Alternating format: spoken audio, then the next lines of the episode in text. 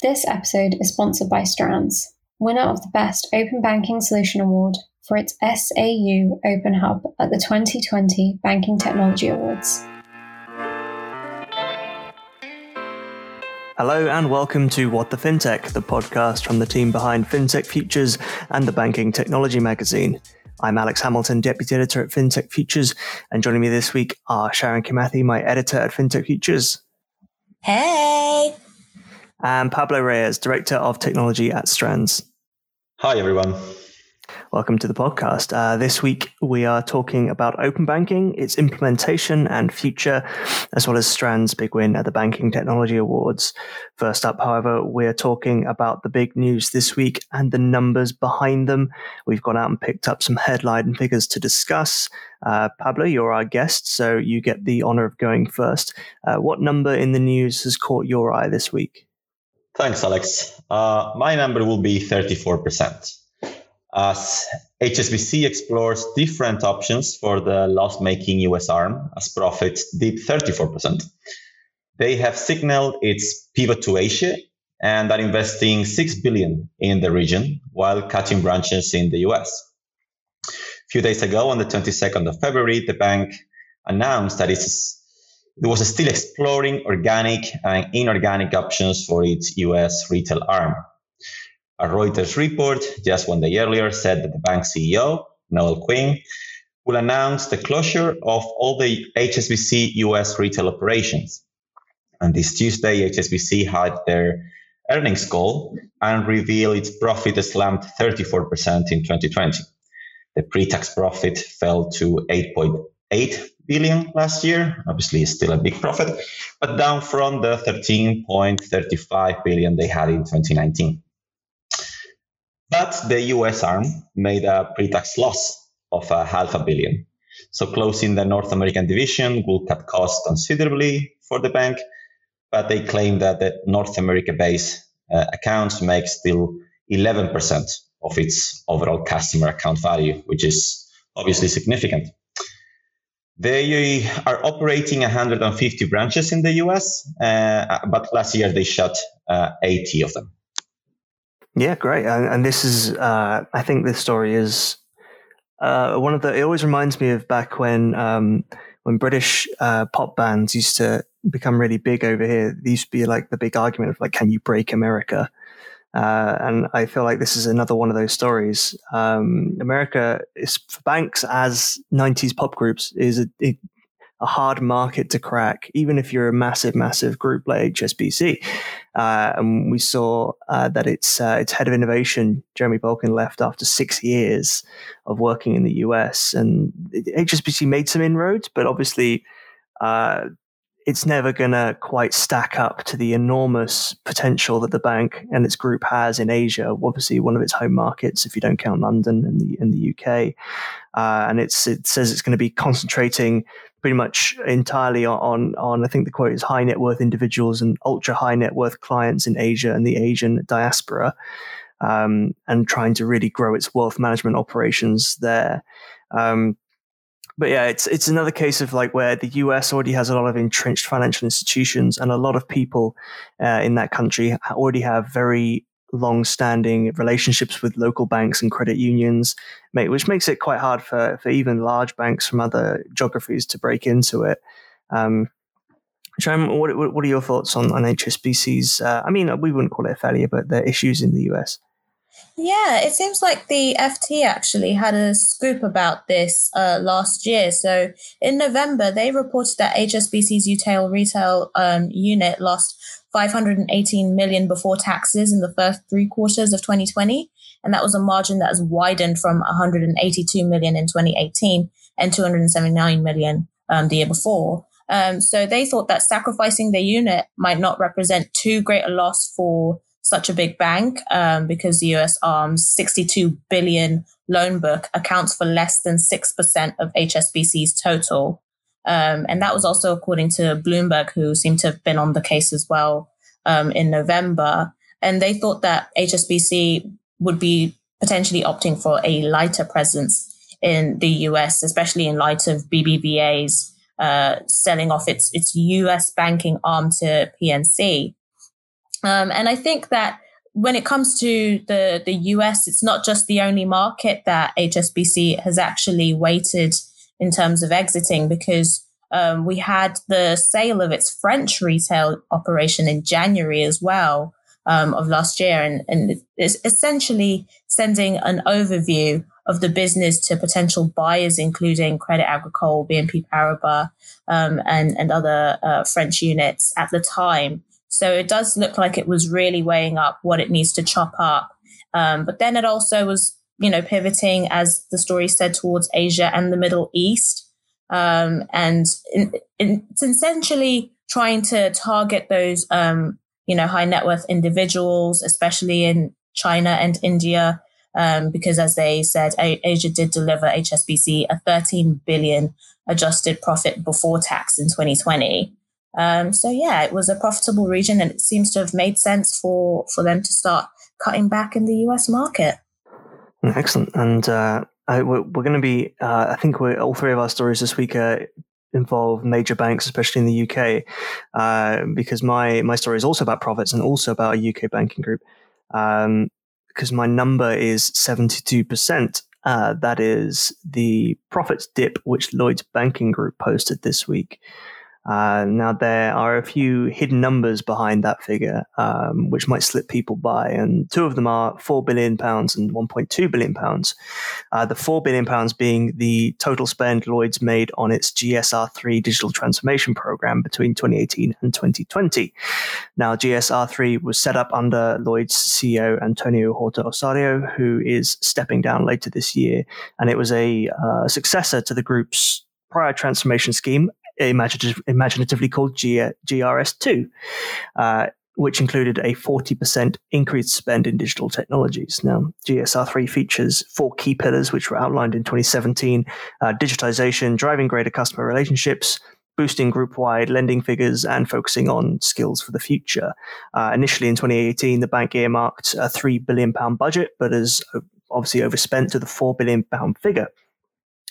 Now, the 1.2 billion figure is both the profit that Lloyd's made last year after the dip and also the amount of money it spent on technology, which matches up nicely, uh, unless you're a shareholder, I suppose.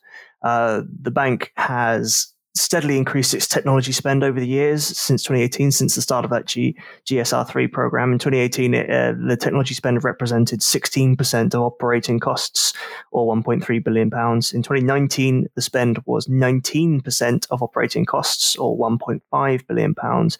And the figure this year, although being lower, 1.2 billion, um, this is the estimates we've taken from the from the results, not necessarily what Lloyd's themselves have put out. Um, it matches their profit and sort of shows that the group still means business in its technology spend, and also shows that while the pandemic and its effects might be hitting uh, profitability, uh, behind the scenes, banks aren't necessarily slowing down on their their tech investment. Um, some some big numbers there. What are, what are your initial thoughts on it, Sharon? Yeah, I mean, we were talking about um, you know legacy tech just on the last episode as well, um, because the Financial Conduct Authority found that more than 90% of UK's financial firms still rely on legacy tech. Um, and the worldwide IT spending in the banking and security sector is expected to decline um, by nearly 4.7% to 514 billion in total uh, for all of 2020, according to a Gartner report. Um, so yeah, they estimated that um, spending on devices like PCs and mobile devices uh, will pretty much have the largest decline, falling 12.1%, and then followed by data center systems. Um, and also, financial services groups plan to accelerate their investment into the next generation of technology. And that was according to a survey by Broadridge Financial Solutions. Um, so they essentially said that more than half of the financial sector C-suite executives and senior leaders wanted to implement new technologies into their company's operations in the coming months. Um, and uh, in light of the Gartner report, they essentially said that the, the main spend, uh, especially during this pandemic, will be focused on operations, uh, supply chains, revenue, and also the workforce. Uh, so Gartner forecasts technology spending in the banking security um, industry to recover this year as well. So that's pretty interesting uh, when it comes to Lloyd's actually, you know, uh, looking at the the profit number and also the spending number lining up quite well, there seems to have been something that they might have kept in mind. Um, and they were noting that almost all or more than the 500 responses uh, said that the pandemic would have an impact on their operating models and tech implementation strategies. So perhaps that's something that we'll probably keep seeing as a trend in terms of these numbers that we're we're highlighting when it comes to the reports.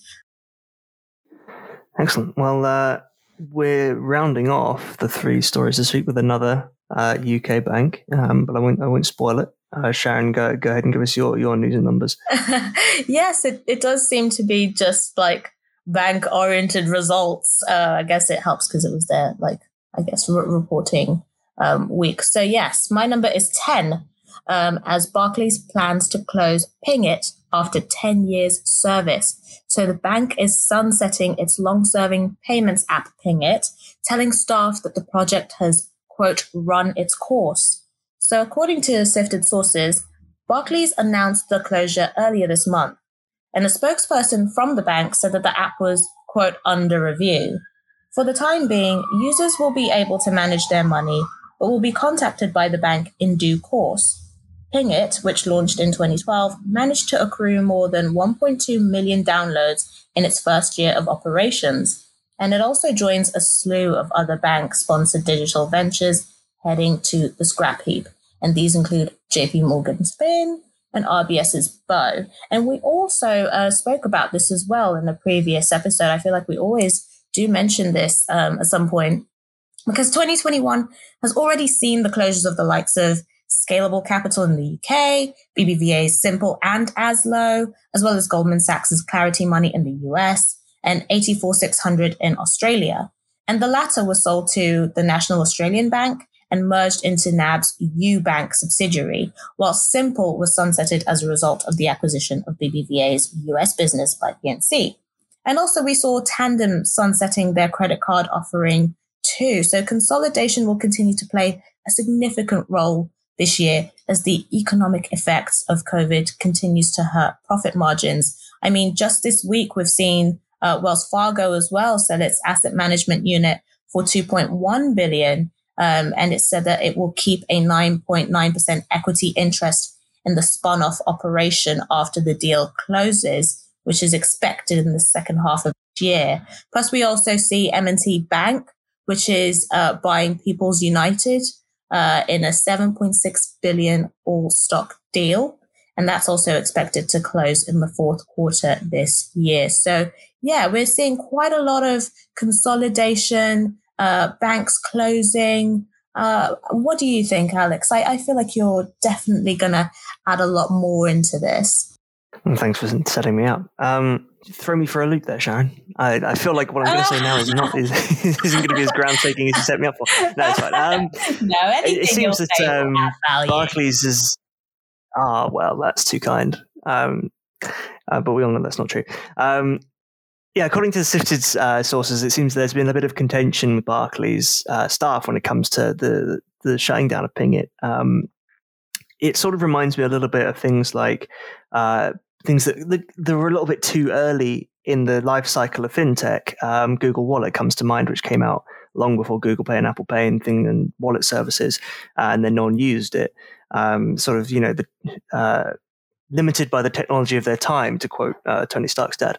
But um, yeah, it seems that from what sort uh, sources say that there are people in the in the development team who said that it was moving at a glacial pace, um, that it missed its opportunity. The bank never really gave it enough chance to become bigger than it already was. Um, the, the, the name the name that comes to mind when you think of things like this is is ING's Yolt, which uh, ING started off as something under its own under its own wing, and then when it became really successful, just decided to spin it off completely and set it off on its own way. Especially after it saw a lot of success in the UK and in the Netherlands. Um, but it seems that uh, the story here is that Pingit had been something that a long time Barclays uh, upper management had sort of left by the wayside and not focused too much of their investment in, which is um, personally for me is a bit surprising, as I know that Barclays is a, a is a big bank that a, a, bank that likes to talk about its technology aspirations and is one of those um, that likes to go to conferences and say we are the UK's biggest fintech and things like that. So perhaps it's a, a case of uh, not wanting to uh, have a separate offering. Maybe they're going to be absorbing Pingit into the main Barclays app. That appears to be the strategy. Um, it might just be a case that you know why bother having I mean, I would say small, but it's accrued more than 1.2 million downloads. Um, a small uh, offshoot than when you could just bring it in under your main app, which has a lot more use. Uh, but it, it's definitely uh, an interesting one when you think about the potential uh, office politics that might might have gone in gone into it here.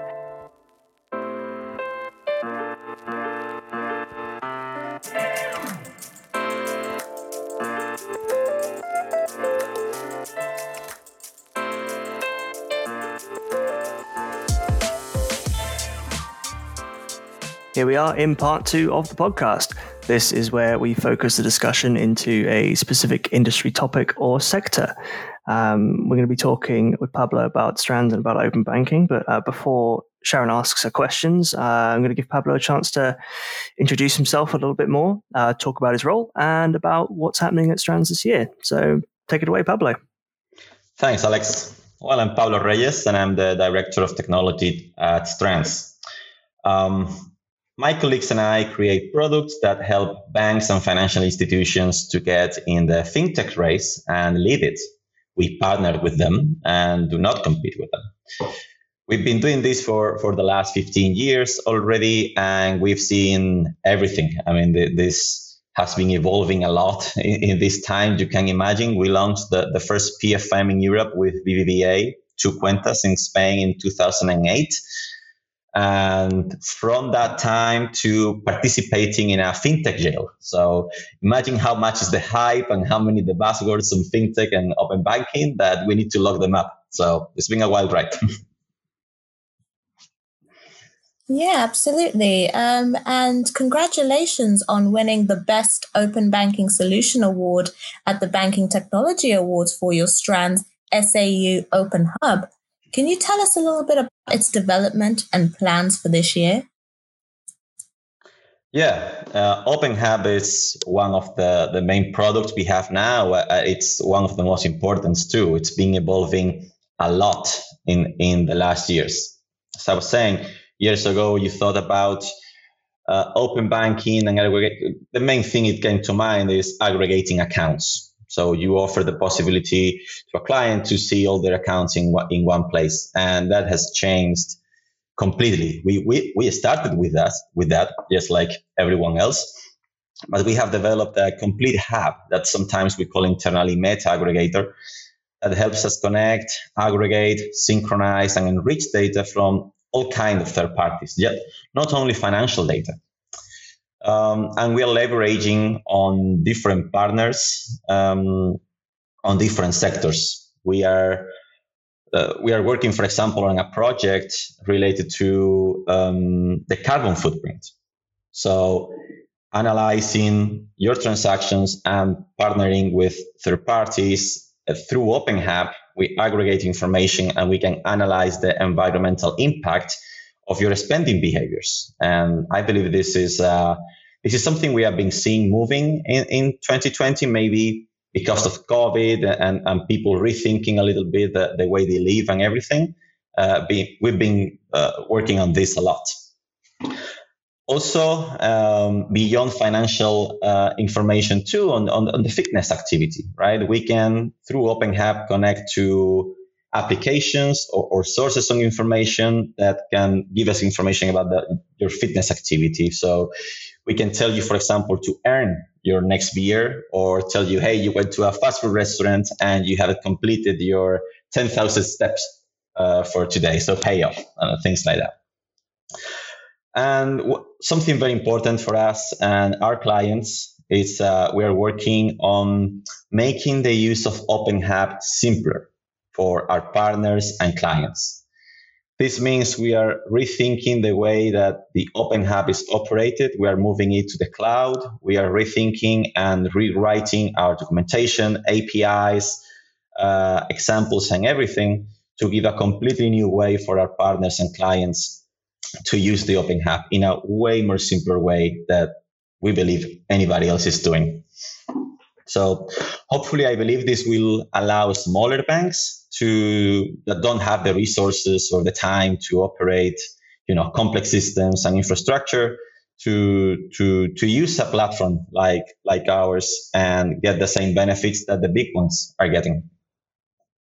And how has open banking adoption changed through the course of the past two years? And where do you see open banking going? Well, uh, I believe it's been from um, from a, a, a, set of tools where the user had to proactively do things, like the example of aggregating accounts. You will open your app, say, add, add accounts from other banks, and manually um, adding your other banks so you could see them all in one place to uh, to a completely different thing. I mean, now we are making the life of people easier through open banking. Before, we could give you some information, so uh, and make your life a little bit easier by saying, "Hey, just look in this, and you will see everything in one place." But now we can make your taxes. We can um, reconcile your transactions with your bills and invoices. We can get your your tax field. Um, there is a lot more we, we, we can do now. So I believe we are starting to offer value to the customer through open banking. And I believe, I don't know if you remember years ago, I don't know, 10, 15 years ago, when we started talking about uh, Web 2.0, there was something that was relevant at the time, you know, that time when, when the web started to being a place where people could contribute and not only consume. Um, it became the norm so quick that people even forgot it was a thing.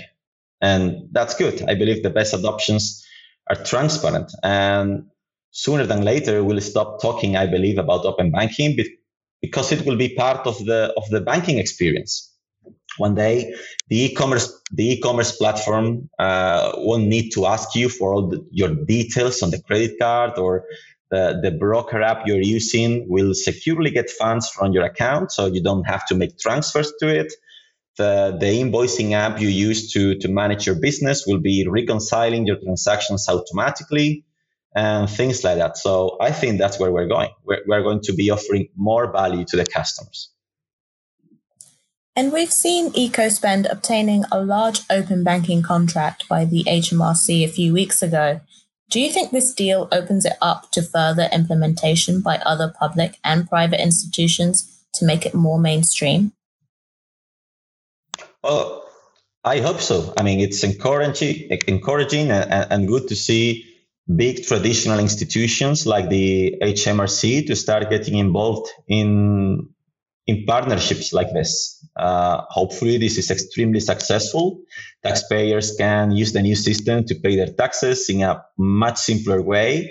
They submit a lot of positive feedback. And if it has big adoption, they'll surely think of other use cases and, and be willing to partner with other companies too. And they, they will leverage on this. And I believe the opportunities are, are huge we we worked on the on the making tax digital module with HMRC last year too. We connect with the uh, HMRC and help small businesses fill their taxes in a more efficient and effective way than before. And this in combination with the contract they have now with EcoSpend, uh, I believe it can change completely the way that people approach their taxes. And if this is successful, they will surely think of other use cases, not only HMRC, but other public institutions too. And that of, obviously opens a, a big door for, for startups and, and, and other fintech companies.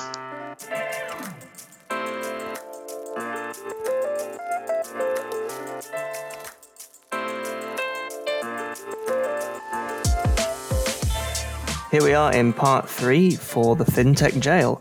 This is where we ask for an industry term, a buzzword, or a trend that our guest has had enough of and seen enough of on the conference circuit or the virtual Zoom meeting circuit. Sharon and I will then debate whether it deserves a place in our jail or if it's already in there, an extended sentence. So, Pablo, what term do you wish to see locked away? Well, I like simple things, okay? And I always thought that many people that use complex words and terms just want to make you think they're clever. And most of the time, many people don't know what they're talking about. And the, the, the first word that came to mind, I had to check if it was in jail already, and obviously it was. It's artificial intelligence and blockchain. So I know I cannot use those, but you need to get those life sentences. Uh, to add one more to jail, I will say microservice. Uh, the term is sometimes used as a fancy way of saying cool and modern architecture or infrastructure, which is very misleading, in my opinion. A microservice architecture can be an improvement to your the current technical architecture, but it can also end in a way more complicated architecture to maintain if those services are too small sometimes. So doing microservices is not good per se, right? And luckily for us, I believe many people that say they are doing it and just doing services, which is good. So like with artificial intelligence, blockchain, and microservice, it should be used when it makes sense. Interesting. Is that is that uh, is that something you see a lot of in Pablo? That there's a sort of uh, snake oil salesman esque way of selling microservices to institutions as a way to make them uh, think that they're becoming more agile than they actually are.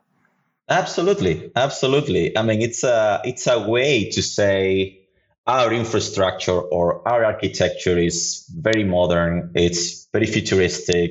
We are very intelligent right? It's it's similar to when you, everyone says they are doing artificial intelligence. It's a way of saying, hey, we are pros. So it's quite similar with microservices, and it, it also it leaves a good uh, feeling on the client, I guess. But we need to know what they really mean.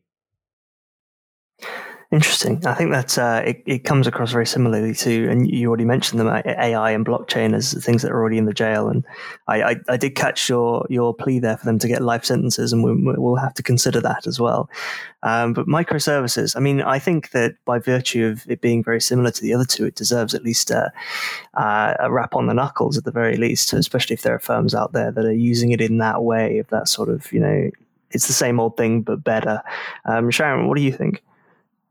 oh, we've got an, another one for AI.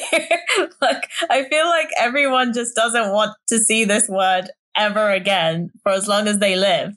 Um, and as much as we would like to think we have the power to completely banish it from this planet, um, I don't think we can do too much. Fine. You know what? I've heard your impassioned pleas. Both you and everyone else um, who've, who've come on have cited it. So, yes, it will get life. Okay. We will give AI and blockchain life in jail. I'll put a little update um, on, on our little list that we have. Um, microservices, I haven't seen it as much, but if it is committing the same crime, then maybe I'll start it off with the same sentence. It's back to my punitive measures. I will give this one five years. Five years in jail let's let's stop it whilst it you know it's still fresh. What do you think alex? Five years sounds fine to me. I mean we can't be seen to be being lenient to it if we've already thrown down uh, well the blockchain and ai pablo do you think five years is fair enough? I think it's fair enough because probably in five years we'll be talking about nano services. So then we'll try and stop that in its tracks. Exactly. we, we can set microservice free in five years.